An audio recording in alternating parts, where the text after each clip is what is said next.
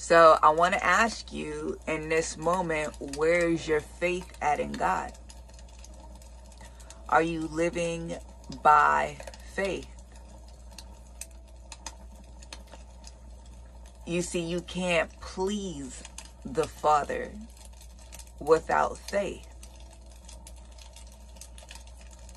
What is it that has your concern?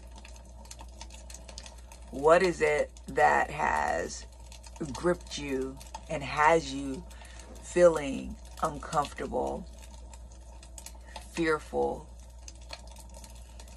anxious, doubtful? Whatever it is, you need to release it over to God. You have to know that God's will will be done. And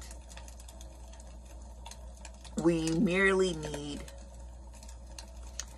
to trust Him with it. If you are one that has made up their mind to seek the will of God and to live a life that's driven by the will of God, know that God knows that. he knows your heart's desires, but He also knows your limitations. He knows the way that you take. He knows from dust you come and dust you will return. He knows what you've been exposed to, what you've experienced, what you know of Him to be. He knows your limitations in communicating with Him, and that sometimes you don't always recognize that He's talking to you. You're not familiar with the various ways in which He's communicating to you. He knows that. He knows that the enemy and sees the enemy instilling negative thoughts about yourself, your capabilities.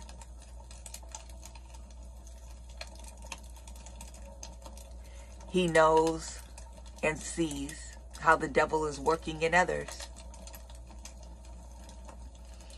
to feed on those doubts and insecurities.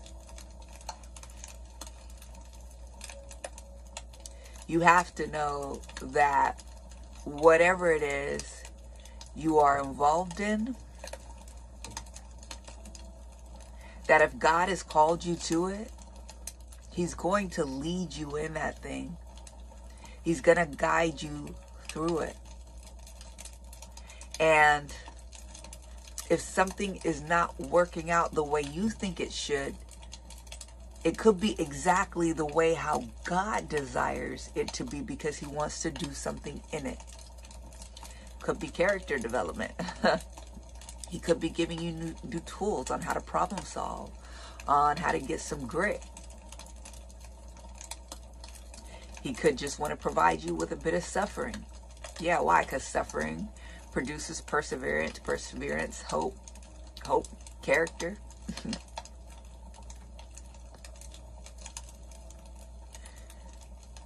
But you got to trust God. You can't spend your life fixated on right and wrong, on having every step perfected. You simply set your intention on seeking and following the will of God. And as you move, know that He will help you along the way. There is nothing, nothing that is too hard for God. Your life ain't too hard for God. The creator of this entire universe, who is at the Lord's command, do you know he can move this entire universe in such a way to make the way for you to get to where He desires you to go. See, this ain't a walk of perfection. We all fall short of the glory. This ain't a walk of your capability, your ability, your knowledge, your skill set. This ain't a journey of your ability to adhere to doing the exact right thing. No, because then we might as well go back to the way how things was, which was the old covenant and the Old Testament trying to follow the law. No, the book of Hebrews tells us that with the law, there was fault and it was found in man. So a better law needed to be created. One of grace by Jesus Christ. You live by faith. You live in the grace that Jesus Christ provides. Know that God knows you and He got you. He knows the way that you take. And when you come forth, you will be as pure gold. Don't live your life stressed out with relationships. Husband, wife, girlfriend, boyfriend, children. You're worried about who they are, what they're going to become, what they're going to do. You worried about that job. You worried about that boss. You worried about that task, that project. You worried about that ministry. You worried about that church.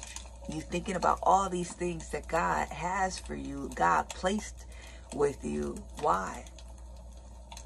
Give that thing over to God. Give yourself grace. Give yourself mercy in all of those situations. And know that as long as I am seeking God and following God, what I need to do will be revealed to me. And if it's not revealed to me, then I need to understand and do what I know to do. What is the Holy Spirit unctioning you to do? Do you feel like it's a time where it's telling you to be still and know that God is God or to move? One of my favorite verses is uh, in scripture is when, you know, Moses is praying to Jesus at the you know, Red Sea with all the Israelites behind him and is getting chased down by Pharaoh. And the Lord is like, Why are you crying out to me? Go, raise your staff, part the sea, do that. yeah. Sometimes the Lord is just waiting for you to move. He needs you to move so he can do what he need to do. But know that in all of that, that as long as you have your heart bent towards God, open to receiving God, fixed on following the will of God, God knows what your limitations are. And He will step into that and He will help you. You haven't struggled, you haven't strife, you haven't difficulty in these various relationships and these activities and these various arenas in your life turn it over to God. Do the best that you can to love and seek God for guidance on what to do and keep moving. Fear, worry, stress, it'll paralyze you, it'll arrest you, and you won't move.